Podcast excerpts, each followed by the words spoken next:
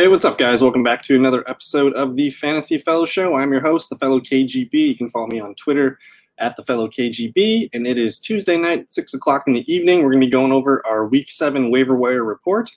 We got a lot of news and stuff to get to. It's going to be a busy episode in this one, uh, so we're kind of we're just looking at the uh, the screen share here, the FantasyFellowship.com. I'm going to start just with the teams that are on bye this weekend. You got the Colts uh, the Miami Dolphins, the Minnesota Vikings, and the Baltimore Ravens. So the crazy thing today, the Miami Dolphins have announced that Tua Tagovailoa is going to be the starter. We don't know. I mean, this could be a permanent situation where he's the starter the rest of the season. We'll see how well he performs. Uh, but really good idea, I think, to put him in uh, entrenched as the starter before the bye week. Let him prep for like a whole you know week and a half or so and just come in well prepared and see what happens. It's a bummer for Ryan Fitzpatrick owners, especially in superflex leagues.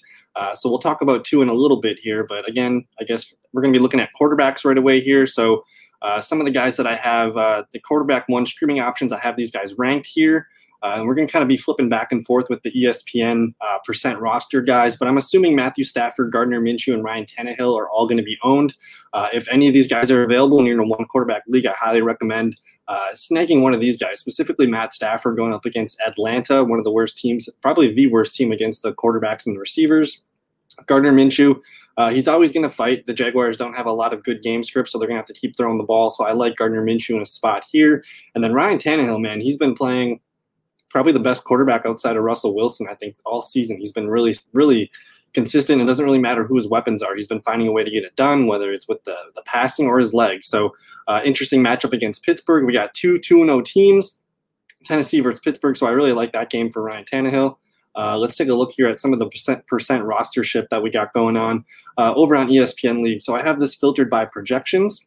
And then I'm kind of just looking at the percent rostered ship and seeing who sticks out here. So the first guy that I think I'm going to recommend people pick up in one quarterback's lease is going to be Justin Herbert. He's going up against Jacksonville this weekend. He's less than 60% owned in most ESPN leagues. So Justin Herbert, uh, could be a 50-50 uh, percent chance he's probably in your uh, your waiver wire this weekend. So, uh, what has he done for us this far? He's been throwing touchdowns. He's been rushing for touchdowns, and I mean, the last two weeks he's showed up really well against good defenses. You got Tampa Bay and New Orleans. I mean, we just saw what Tampa Bay's defense did to Aaron Rodgers, and you see Justin Herbert coming out here throwing almost 300 yards, three touchdowns. So that's pretty remarkable.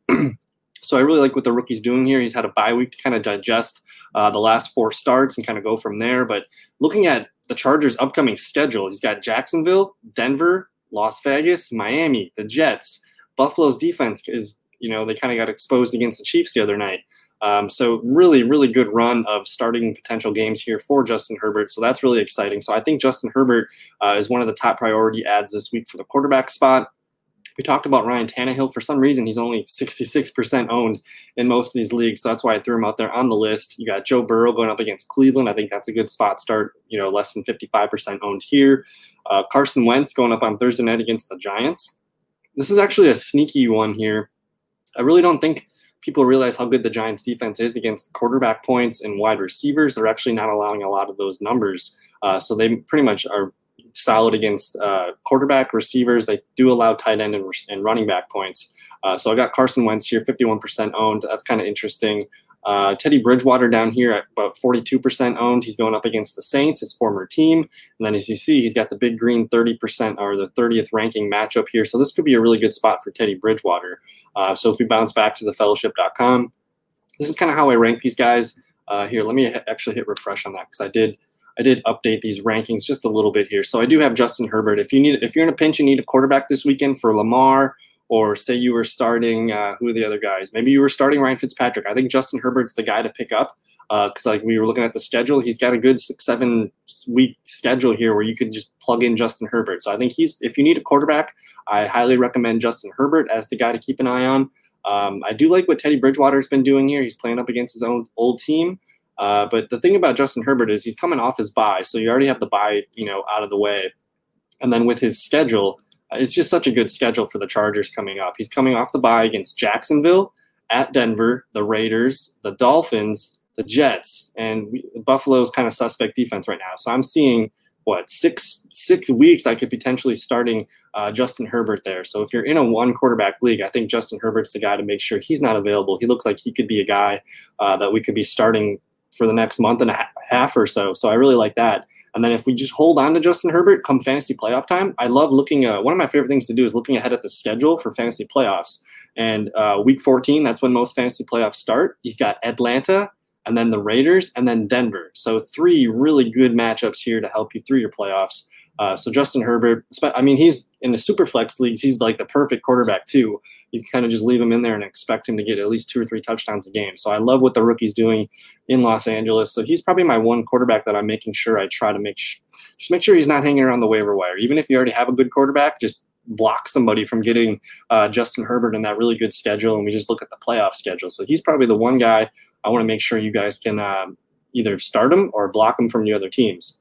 Um, so then you got the big news today: Tua Tagovailoa. He's going to be stepping in for Ryan Fitzpatrick the next few, uh, probably the rest of the season. So I just want to take a look at the Dolphins' schedule real quick and see what we got brewing here for the rookie quarterback. He came in for the last two minutes last weekend, two for two, nine yards, nothing special.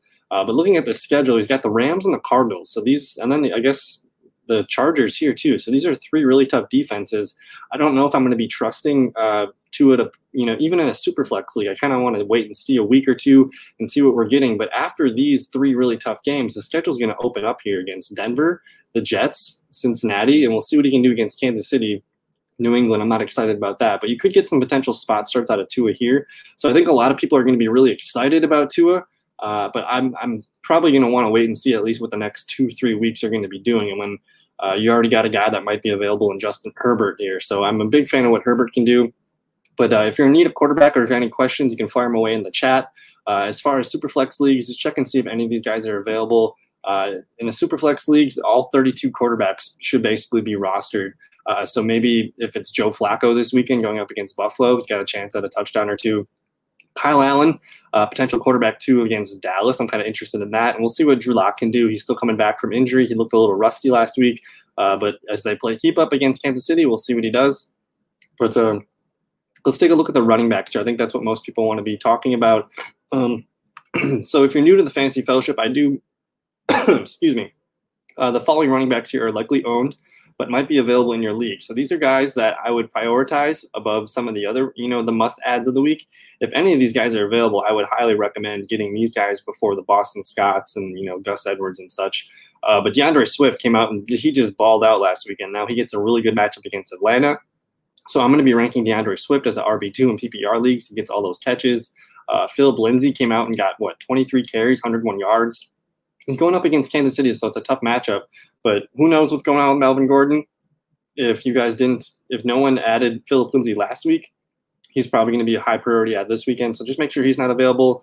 Uh, Jerick McKinnon might have been dropped over the last week since Raheem Mostert returned, but Mostert's going to be on IR for at least three weeks now.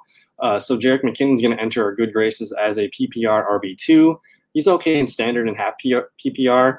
Uh, but he's definitely a, a RB2 in PPR leagues. James White looked really good last weekend. I think he caught like seven or eight passes, so he's back as an RB2. Uh, Justin Jackson, he looked phenomenal uh, against the Saints. Uh, I think it was last Monday night. So I'm ranking Justin Jackson over the rookie Joshua Kelley. I think especially against Jacksonville and Austin Ekeler still out for a few more games. So you're potentially getting an RB2 here for at least maybe three or four more games. Uh, so make sure he's not hanging around. Nyheim Hines, he might get dropped uh, at this point because he's on a bye, but he's worth an ad in PPR leagues. Chase Edmonds, if anyone cut him, he's worth having on the end of your roster. Adrian Peterson still getting some of those goal line carries. And then J.K. Dobbins, this whole Baltimore Ravens backfield is is kind of frustrating for for fantasy owners. But we did see Mark Ingram leave the game with an ankle injury last week. Uh, I think he only played on nine snaps and it ended up being Gus Edwards and J.K. Dobbins both getting over 30 snaps in that game. So they're on bye this week. I don't know if Mark Ingram's going to be back for week eight, uh, but even if he is, he might be on a limited snap count. and if anyone just happened to cut J.K. Dobbins, or we're going to talk about Gus Edwards in a little bit here, uh, these two guys into the bye week, they might be, you know, someone might be dropping J.K. or even Mark Ingram.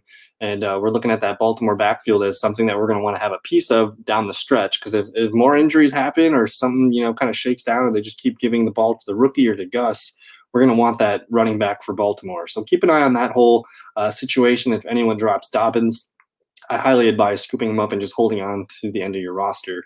Uh, but now we're going to get to the priority running backs that should be available in your league. I think Boston Scott's going to be available in most uh, formats. Let's just take a look here at the running backs available. I'm going to just hit running back and uh, we're going to hit um, all available and we'll filter by projections. I'm just curious what uh, ESPN's got Boston Scott projected for.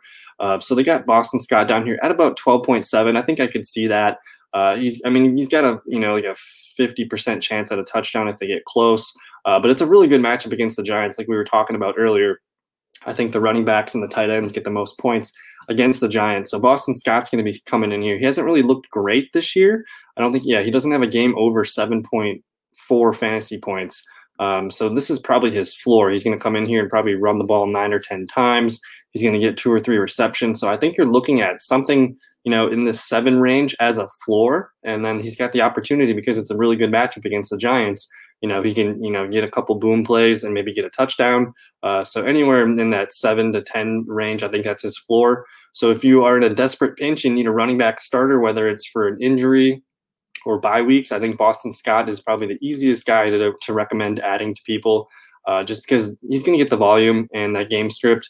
Think and think about this: the Eagles. I mean, they got really nobody healthy on that team right now. So Boston Scott's going to probably be walking into 12 to 15 touches on Thursday night football. So I think Scott is the one guy that if you're if you're leaning on him and you want to start him, uh, and there's also the unknown injury of Miles Sanders. We don't know if he's going to be back ready for the next game. So you might get two spot starts out of Boston Scott. So uh, and then there's always the case that Miles Sanders could re-aggravate what, uh, his injury, which could give you more Boston Scott games down the road. So he's the one run. If you need a running back, Boston Scott's going to be the one guy uh, that makes the most sense.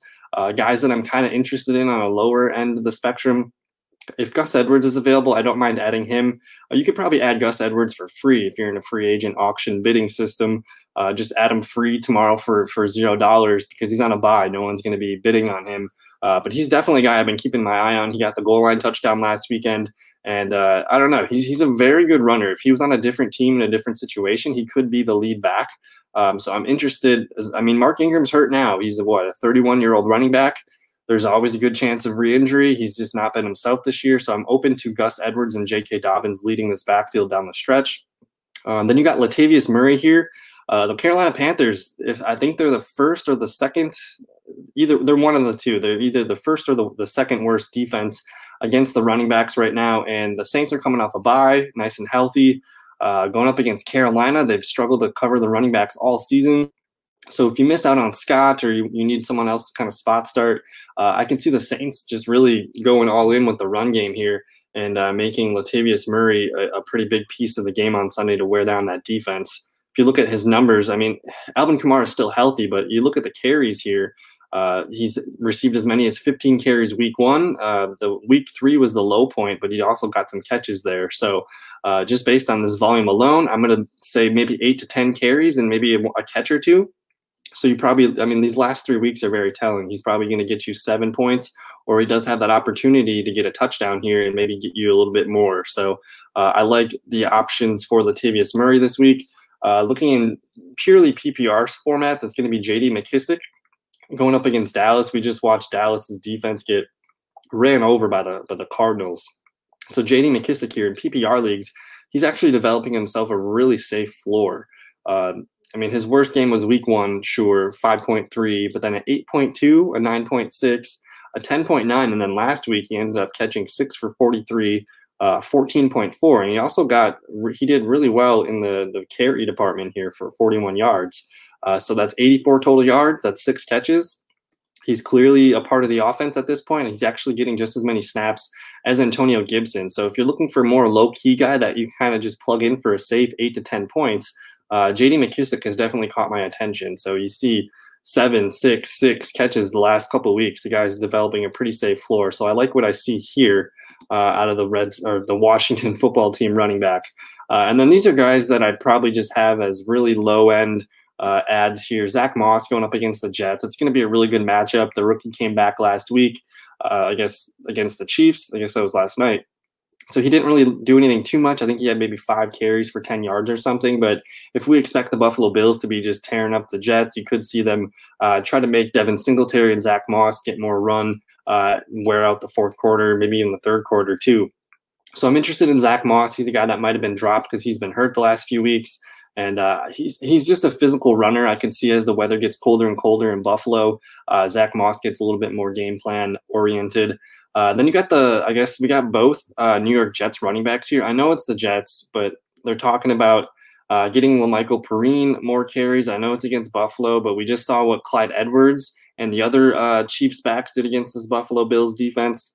So maybe if if the Jets have any sense of a of a good game plan, it's going to be to run the ball, and that's going to be with Frank Gore and La'Mical Perine. I just want to see what these guys are both projected here. Uh, Frank Gore down here at about 7.6. That's fine. They actually got Perine projected for 8.8. So that would be kind of their floors. You know, you're kind of hoping for six to eight points at the least. Uh, so if you miss out on some of these high priority guys, I'm keeping my eye on both Jets running backs. And then the one guy that I think I'm going to probably add for free tomorrow morning, you don't need to put a claim on him. Uh, you can probably just snag him first thing in the morning. Uh, and that's going to be JaMycal Hasty here, going up against New England. But like we talked about with McKinnon, uh, you got Raheem Mostert going to be on IR.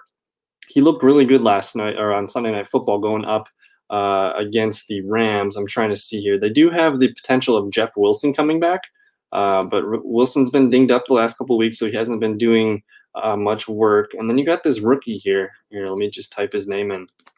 Uh, Hasty, he was a very good running back receiver uh, out of Baylor. He got his really first extended look last uh, Sunday night here. So he gets nine carries, 37 yards. He actually, to me, he stuck out more than Jerick McKinnon running the ball. And this kid's a really good pass catcher. He didn't get any targets or catches in this game, uh, but he's got a huge ball of hair here. Uh, but just out of curiosity, he's he's a guy that I'm worth, especially just because we know um, Raheem, Raheem Mostert's going to be out the next few weeks. Uh, the schedule doesn't look terrible. I mean, New England's kind of a tough run matchup, but then you get Seattle and Green Bay. These could be some juicy matchups. So, I mean, if anything happens to McKinnon or if Jeff Wilson injures himself again, uh, we just know that this 49ers running game is super productive and it's really friendly for fantasy football. So he's a guy uh, I would recommend looking at tomorrow morning if he's still hanging around. And then we got this Joe Mixon injury here. So I'm just keeping an eye on Giovani Bernard. If you do have Joe Mixon, maybe Bernard's worth, you know, throwing four or five dollars at uh, just in case to hedge the bets there. I don't know what's going on. Uh, I haven't heard anything from Joe Mixon. Let's just take a look here. Um, we'll just add the word injury to this. Um, so I think it was his foot injury. He left like mid third quarter. Um, so let's just take a look here. So yeah, everyone's kind of recommending Giovani Bernard. So maybe you up your little bit a We're little heading bit, into week seven of the fantasy. quiet lady. Um, so Joe, uh, I mean, it's a kind of a tough matchup going up here against Cleveland. They have a decent run defense, so I don't know. Uh, especially if you have Joe Mixon, it makes sense to just snag Giovani Bernard. But uh, I'm not going to feel great about starting Bernard either way if Mixon is out. I think they're going to probably work in. Uh, they did add Samaje Perine, and they also have Trayveon Williams. So I think Bernard's probably going to be more of like a six to eight point floor guy. Uh, but I definitely recommend checking out some of the other running backs I recommend here. And again, the way I set up these lists, if any of these running backs here are above, uh, I highly recommend checking out these guys. These guys have more long term value and they should not have been dropped or these guys should not be available. So that's kind of how I would navigate this. Uh, let's take a look at the wide receivers though. So these are receivers that are, are likely owned, but like I said before, if any of these receivers are available, these guys got really solid long term value. And uh, these are guys that could, you know, help you, uh, you know, maneuver to the playoffs and down the stretch. So just take a look at this list. I don't know if I want to talk about these guys too much because I do want to talk about some of the priority receivers that you guys should be adding. Uh, and these are guys that might be available.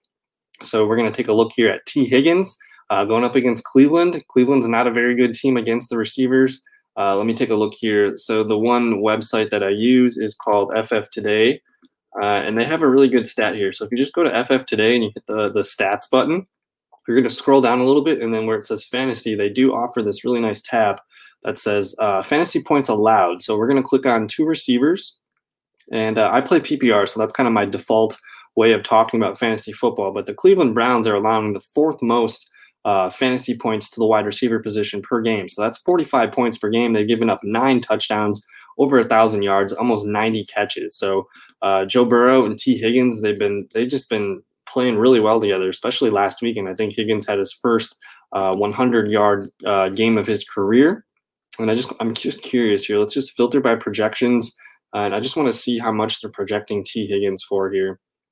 Um, so they got him going for about 13 points. I like that if you look at his last four games, really, I mean, this is solid wide receiver two production. Uh, back going back to week three here with 21 points against Philadelphia, 13 against Jacksonville, 10 against Baltimore, and then 18.7 going up against Indy. So these last two weekends, he survived Baltimore and Indianapolis, and I think most people would agree that those are two probably top five defenses uh, in the league right now. So he gets a 10 and an 18. So I'm fe- I'm feeling pretty good about that being his range going forward, and I think Tee Higgins. I mean, if you got him, you got to find a way to get him into your lineup because I mean, the dude's just a big end zone target. He's getting the targets that you want to see here nine, seven, eight, eight. They even give him some carries every now and then, too. So that's really fun to see them wanting to get Tee Higgins involved in the game. So I think, or what's his percent ownage? So he's less than 60% owned. So he might be owned in your league, but if he's not, I, I really like him. And just as a rookie receiver, we're going to probably see his role continue to, to grow. You know, the, the Bengals are, are likely thinking about what's happening next season. So they want to get these Joe Burrow, these Tee Higgins, they want to get these guys reps and in game, you know, experience together. So I really like Higgins in a spot against Cleveland. Like we said, they're the fourth, allowing the fourth most fantasy points per game to the receiver position. And then you got Christian Kirk here uh, going up against Seattle.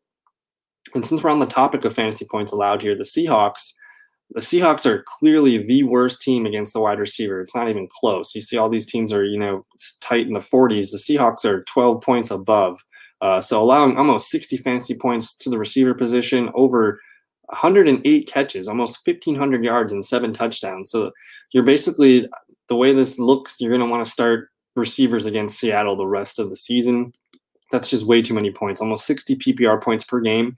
Uh, so, of course, you're starting DeAndre Hopkins, but I mean, Christian Kirk, uh, he's a guy that had a really big boom game last night. I'm trying to see where he falls on this list of projections. So, he's only projected 10.5, which seems really low, uh, but he's on the list because he's less than 50% owned. And then, if you just look at what Christian Kirk has done the last three games, uh, he's coming in, he's got three touchdowns in three games, so that's nice uh, but a 10.9, a 12.8, and a 22.6. So he's kind of developing a pretty nice floor. You even go back to week two where he had two for 57 and a, carry for three yards. I mean, an eight point game, that's if that's the worst thing that could happen, I, I mean, I suppose you can survive an eight or 10 point game from Christian Kirk, but you're looking for these. I mean, that deep ball that uh, Murray hit with uh, Kirk early in the game last night. That's what you're looking for here. And as teams are, you know, focused on stopping Murray's legs and DeAndre Hopkins, Christian Kirk's going to continue to get really good coverage this year. So if he's still available, like I said, less than 50% owned. Uh, that's why he's on the list. So make sure he's if you grab him, he's a spot start this weekend because that's a really really good matchup. Uh, and then we got Mike Williams here going up against Jacksonville. We, t- we talked about uh, Justin Herbert at the top of the show, so I'm a really big fan of what these uh, the young Charger quarterback can do. And we saw what Mike Williams could do going up against the Saints the other night. So this is the guy who is about 50% rostered. A lot of people probably added him going into the bye week. Uh, we don't really have too much detail going on, you know, these first three games. I think this game was with Tyrod Taylor. He got injured, and I think he didn't really play healthy in these two games. Uh, but this game, I mean, if you watch the game, he stuck out like crazy. Justin Herbert was trusting him to win 50 50 balls. Uh, good for eight targets, five catches, 109 yards, and two touchdowns. Just from watching Herbert, you know, in his four starts, he's not, he's not afraid to throw it up, and especially that deep ball. He's hit some other receivers too. And um, I mean, Mike Evans or Mike Williams is healthy coming out of the bye. Uh, Keenan Allen should be healthy. Austin Ekeler's coming back soon too. So if Mike Williams is somehow hanging around your waiver wire, I think this guy's he's going to be a wide receiver three that you're going to want to have in your lineup if you got him. So check it out and see if he's hanging around. Uh, we got Preston Williams here chilling on bye. Uh, this is a kind of an interesting one because we don't really know what this offense is going to look like with Tua. Is he going to favor DeVante Parker? It could be Mike Gesicki. It could be Preston Williams. It could be, you know, just, you know, handing it off and getting a bunch of targets to Myles Gaskin. Uh, but the thing with Preston Williams lately is he's scored in, I think, in back-to-back games and maybe three out of the last four games. Um, so he kind of had a slow start to the season. Um, let's see here. So yeah, he's got three touchdowns in the last four games a little bit slow start to the season as he's kind of getting his feet back under him from his ACL injury. Uh, but I mean, this big game against San Francisco kind of got him some confident confidence. Uh, but the targets aren't really there, so that's kind of you know making me nervous. But uh, a really good second year receiver. Uh, like we said, he's coming back from the ACL injury last year, but now he gets a bye, so he's easily going to be the healthiest he's been all season. And now that he's got some really good confidence, he's stacking three touchdowns out of the last four games. Uh, this could be a guy that just has you know immediate chemistry with Tua. So I'm really interested in that. if you have the space to add a guy like Preston Williams to the end of your bench, I think that's worth a hold. I mean, if we don't like what we see, you know, in these first couple games, you can always get rid of him and move on. But it's, I mean, if he comes out and Tua locks onto him for, you know, seven to eight targets, you know, you might have something there. So I really like Preston Williams' upside. We'll see how he looks with the young rookie quarterback. Uh, we got DeSean Jackson here. Uh, I want to see what he's projected. I believe he's playing tomorrow night. It's going to be his first game.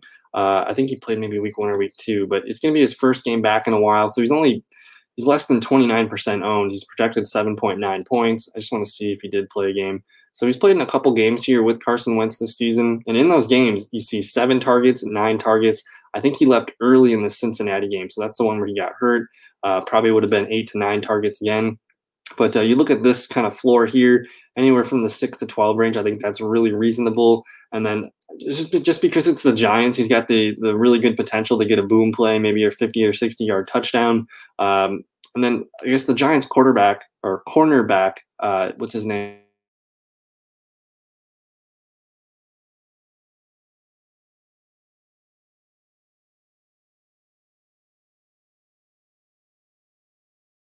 They're not 100%. They were really patient with him. So I, I think we're going to see DeSean Jackson flying around and uh, making some deep moves.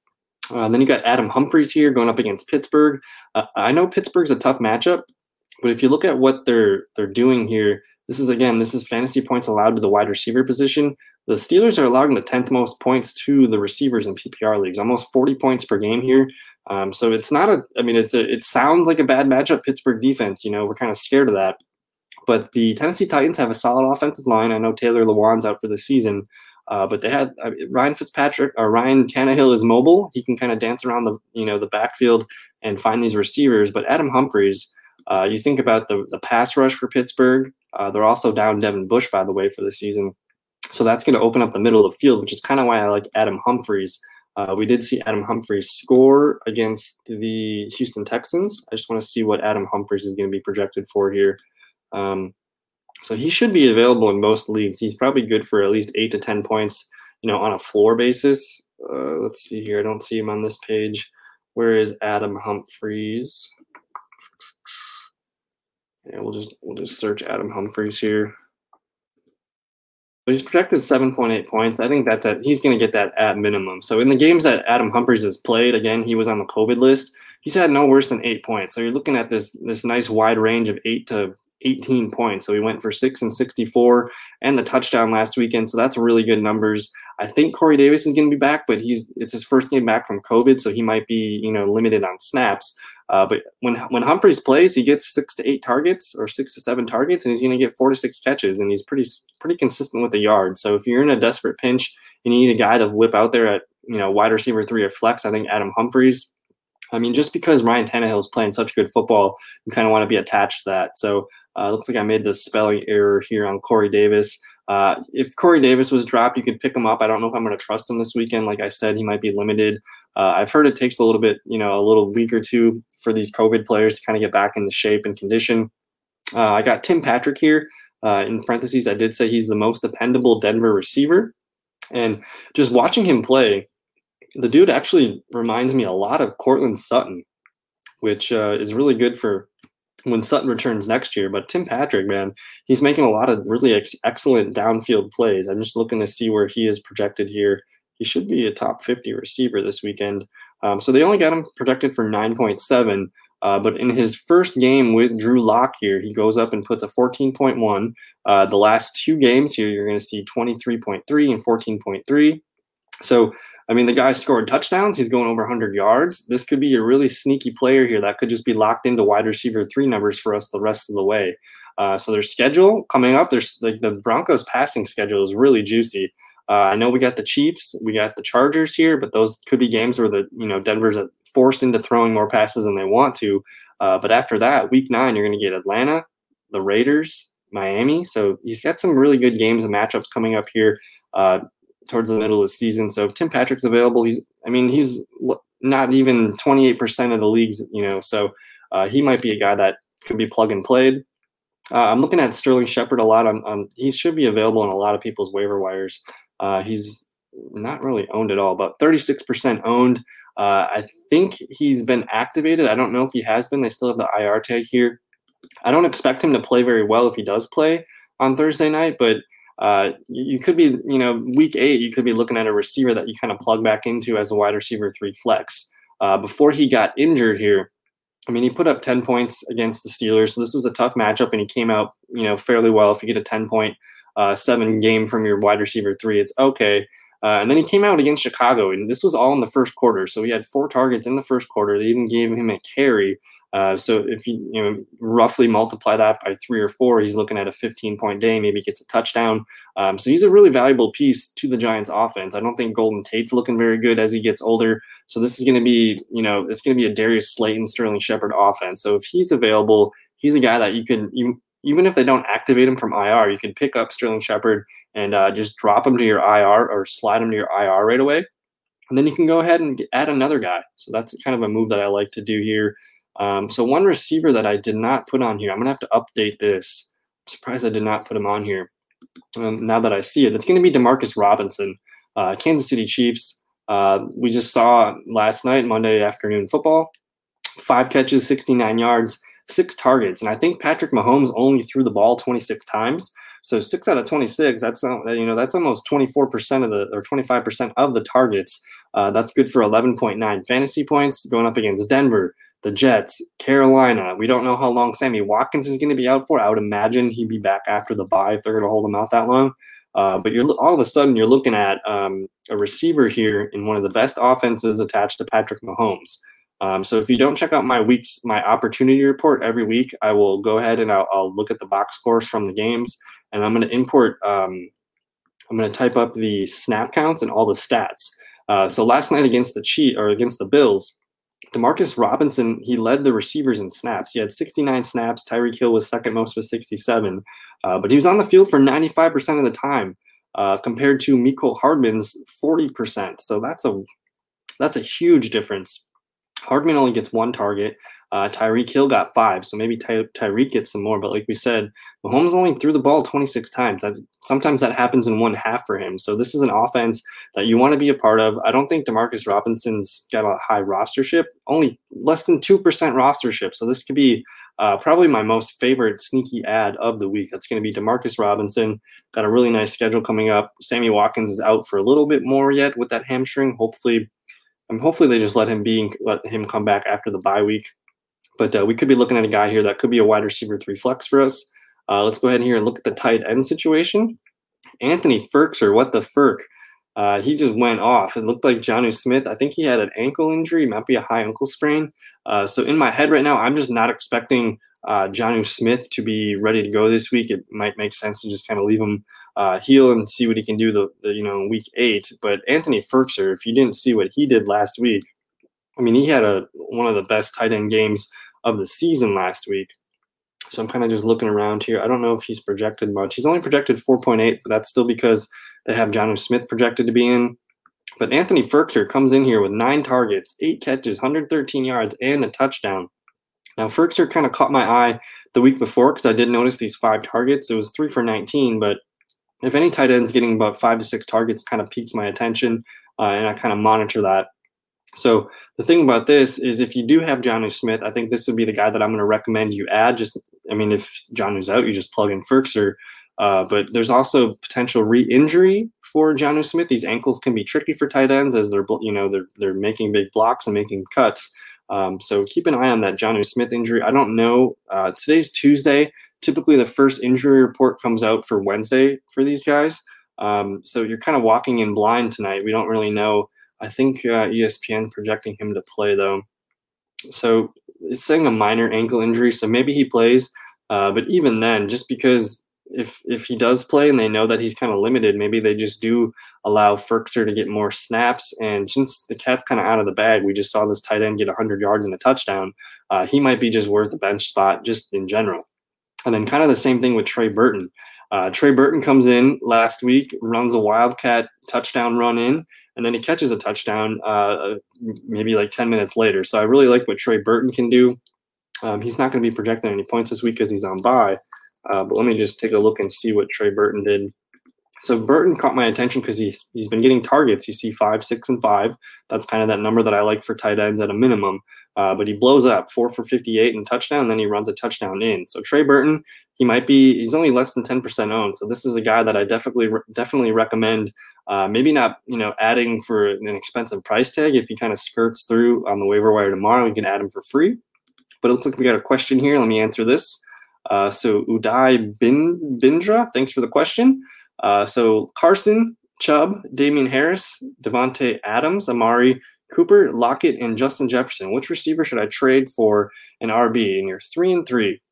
So Chris Carson, you're pretty good there. He's going to be he got the bye week, so Chris Carson's going to be locked in there. Uh, Damien Harris, we can't really trust him, so you're kind of just holding off hope for Nick Chubb right now. Um, so I'm assuming, do you start two or three of these receivers? I'm, I'm probably guessing you start two receivers and then one at flex. Does that sound correct? So then essentially, you're leaving one of these guys on the bench, which does kind of suck. That does, I do not like that at all. Um, so I'm more inclined to keep Davante Adams out of all of them, just because he, one, he's already had his bye, and uh, he's just when he plays, he's just too good to not uh, want to have that on your team. Amari Cooper. Uh, Amari Cooper might be the guy that I'm less interested in because Lockett, you're tying yourself to Russell Wilson. Davante Adams, you're tying yourself to Rodgers. So those two guys, I think, are the ones that you would hold. Um, if you're if you're trying to talk about someone to, to get a running back, I think I would offer uh, Amari Cooper and then Justin Jefferson, and just kind of see, hey, which one uh, which one do you think uh, you're more interested in?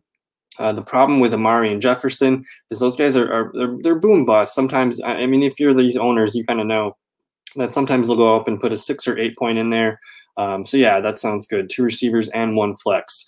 Um, so that makes sense. A lot of times when I'm making trade negotiations, is I like to kind of make an offer, say, hey, I'm interested in this guy. Uh, do you like these two players on my team? And then if they if one of these guys likes Amari Cooper, more than Justin Jefferson, then you kind of have the conversation going uh, in that direction. So I think, especially just because Amari Cooper, he's now now he's got Andy Dalton. I could see myself uh, if Dak was there, I would say I'd probably get rid of the rookie receiver. Since he's so hot right now, you could probably sell high and get a pretty nice return there. Uh, but Amari Cooper, if he didn't get that garbage touchdown last night, you're not looking at a very good game. Uh, so I'm kind of interested in getting rid of Amari or Justin Jefferson. I think that's how I would go. So thanks for the question. Um, let's get back to, I think we're talking tight ends over here. We just looked at Trey Burton. If you're in need of a pinch this weekend for a starting tight end, uh, like we said, Anthony Firkser might be the guy for you. Uh, Darren Fells going up against Green Bay, although Green Bay, they did just allow uh, Rob Gronkowski to score a touchdown, but they're actually pretty solid going up against the tight ends. If you look down here, the Packers, uh, they're giving up the 20th most points here to tight end, about 10.8 per game. Uh, they've only allowed the one touchdown to Gronk, um, so they're, they're actually decent against the tight end. So I don't know if Darren Fells is a good recommendation here. Uh, I'm only going to recommend Darren Fells if Jordan Akins is ruled out. Akins has been dealing with the concussion symptoms and an ankle injury himself. So if Akins is out, I kind of like Fells, but it's a little bit of a gamble. I don't see a lot of high upside there. Uh, the one guy that I do like is Rob Gronkowski going up against Las Vegas. Uh, that's going to be a Sunday night football game, so you get a little skin in that game. That could be uh, a really fun spot start there. Let's just take a look at some of these tight end rankings here. Um, I think Gronk's a tight end one now in total points. So if we just filter by position ranking, uh, you're going to see Gronk, uh, he's flirting. He's about tight end 18. But just in the last few weeks, you see Gronk uh, slowly establishing a decent. I mean, he might have this, you know, this game where he goes one for 29. Uh, but for the most part, I think you're going to see six to eight targets and you're going to see three to five catches with i mean he's always going to have a good shot at a touchdown uh, brady's just missed him on a few all season so maybe you see uh, gronk start to stack some really good games he's just coming off his uh, season high in yards you know really good target day uh, so gronk about 68% owned he might be the guy that if he's available i'd recommend him the most uh, logan thomas he was the guy that we were all interested in at the start of the season when he was getting all those targets uh, but he kind of comes back to life last week with Kyle Allen. He's going to come in here. He's going to get his four targets. You know, that's kind of been his steady. I've talked about it before where I'd like to get, you know, at least five or six targets out of my tight end. Uh, but he capitalized on those four, tar- four targets, going three for 42 with a touchdown. I know he's these these floor games here, 1.4, 1.8, are very dangerous. Uh, but I'm hoping you know, he starts to, to develop a nice report with Kyle Allen, and maybe we start to see these six and sevens again as his floor games. And then, yeah, if he catches the touchdown, he's looking at about 13 points. So he's a little bit more risky uh, if you miss out on some of the other guys. Uh, if you can hold on to Irv Smith heading into the bye, uh, I like what I've seen out of Irv Smith. Let's just take a look at Irv. Uh, he's stacked two really nice games in a row here, so I'm a big fan of what he's doing. And as defenses now have to focus on Adam Thielen and the rookie Justin Jefferson, Irv Smith's going to be running pretty free for the most part. So in the last two weeks, you see five and five targets, four for 64, four for 55.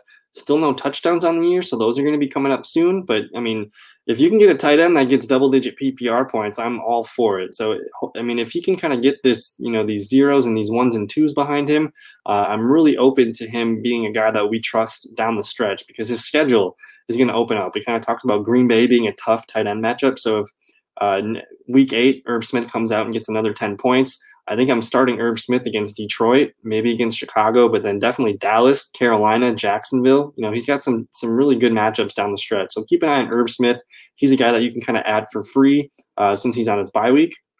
Austin Hooper, I'm, I'm assuming Austin Hooper, Austin Hooper is likely owned, uh, but he's a guy that has been stacking three. I think he's had three really solid games uh, in a row now. So he's probably a guy that he should be owned for the most part. Um, but let's take a look here. Where are you, Austin Hooper? Cleveland. There he is. So he's tight end number 17 right now, about 72% owned. So he's probably going to be owned in your league. But three straight games of double digits, uh, six, 10, and seven targets, uh, five game or five catches in all three games. Uh, so only one touchdown in the year. Maybe those start to you know get stacked and get more touchdowns. But I like Austin Hooper and what he's doing. Um, so we'll see what that happens there. And then you got Albert, and I believe the correct pronunciation of this is uh, Okwuegbunam, Okwuegbunam uh, versus Kansas City. He got, I think it was like four straight red zone targets.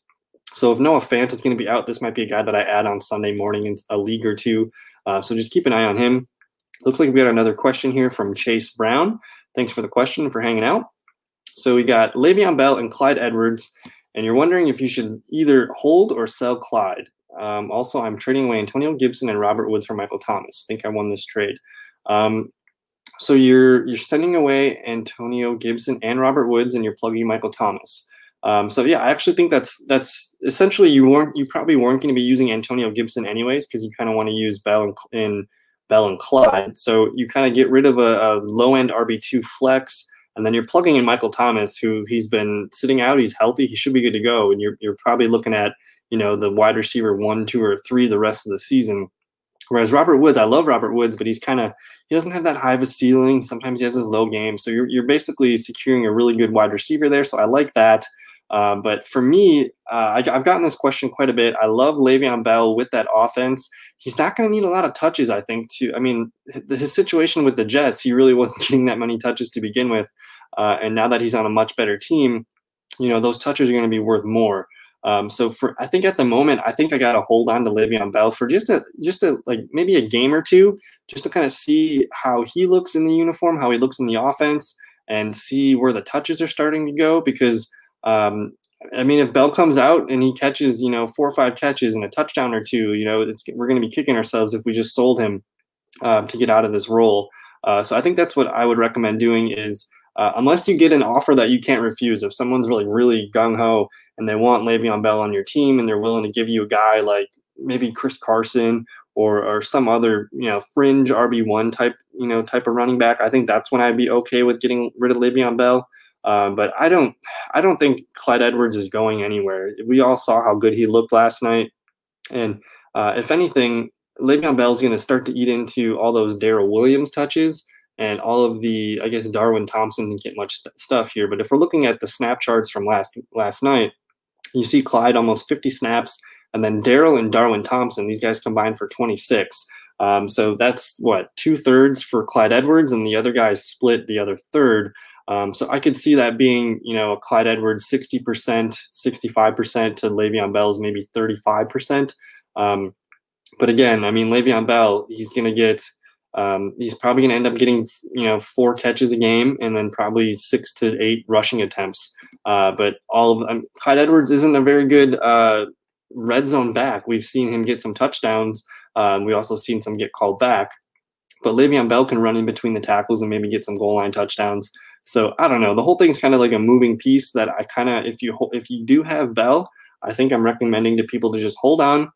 Let's wait a week or two. Um, or I mean, there's always the possibility that you know Clyde gets a, a tweaked ankle, or even Bell could get a tweaked ankle, and then uh, we're all like back to where we started.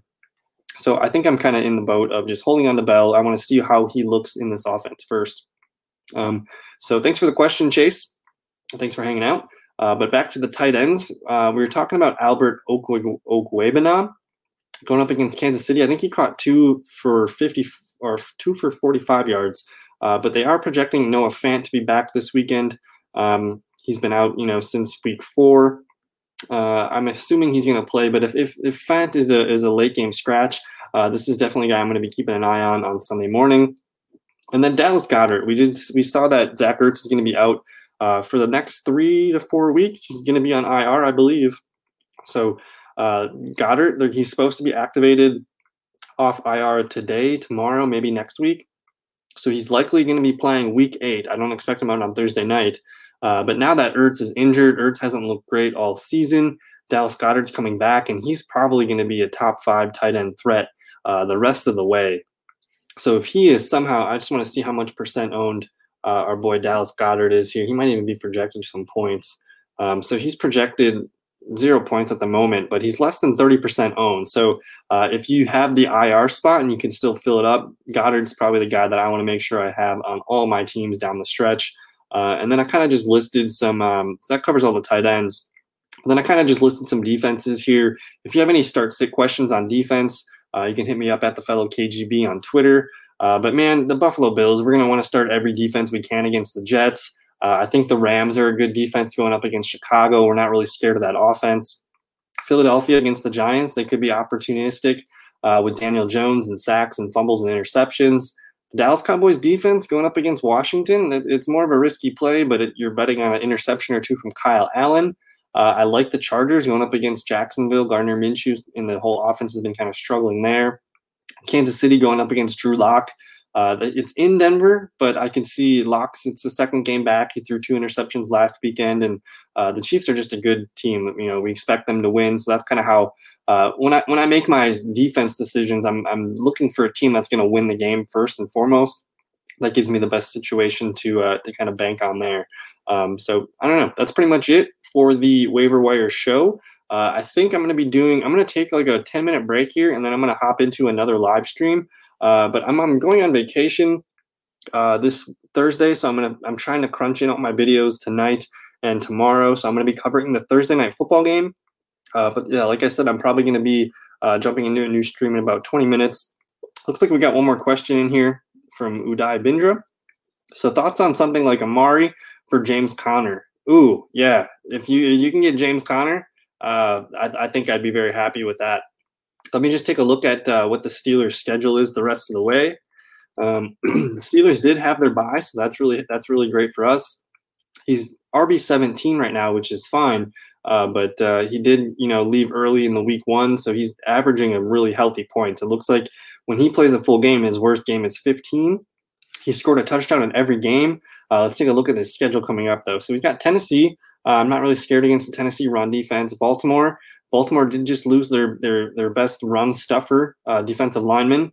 Dallas, we want to target Dallas. Cincinnati, we want to target Cincinnati. Jacksonville. So wow, week nine through eleven, these are smash games here. We'll see. Pittsburgh always plays Baltimore tough. I like uh, Conner's chance for a touchdown there to at least make our day useful. Uh, but then coming back here, Washington, Buffalo, Cincinnati, Indianapolis uh, yeah, man, if you can uh, if you can get uh, James Conner, I think I like that.